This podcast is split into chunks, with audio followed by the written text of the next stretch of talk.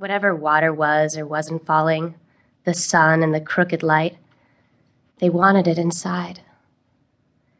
Hands went all over the girls' and boys' raggedy hills. It didn't feel like just two bodies in a bed.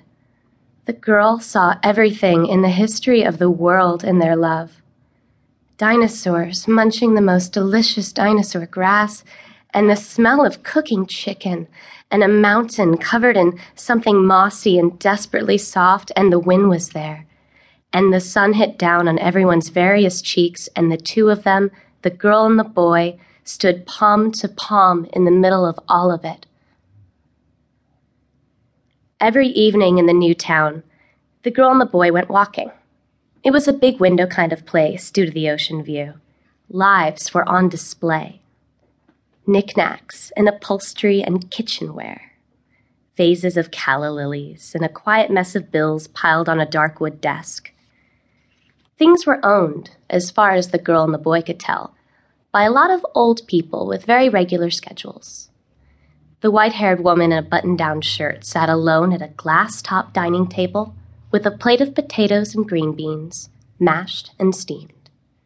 A hunched and tiny man in his big living room, modern art on the walls, watching reruns. The nurse, a couple feet away, one eye on his breathing, the other on her foreign newspaper. Mondays, and everyone had the football on, burying their socked feet under a pillow to keep warm. Once they discovered them, the girl and the boy didn't want to miss the happenings outside. They felt as if their future was being presented to them. Here you are in your 60s, the world said. Here you are in 20. The girl and boy put their jackets on and went out to sea. They saw the old men and old women enjoying glasses of red wine and on weekends, pieces of frosting cake the men and women power walked. The time was over to stroll, those youthful days of enjoying the view ahead. They wore matching jumpsuits and carried foam covered comfort weights and listened to FM radios. Their bluey gray hair was smashed down under their headbands.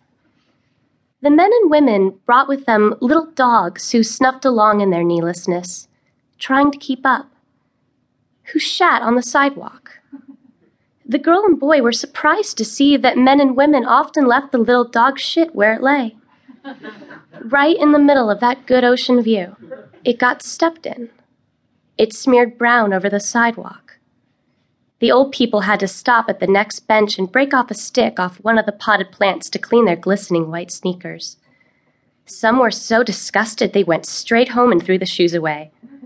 Some did not mind so much and continued power walking the shit right off the shoe. they had no time to waste.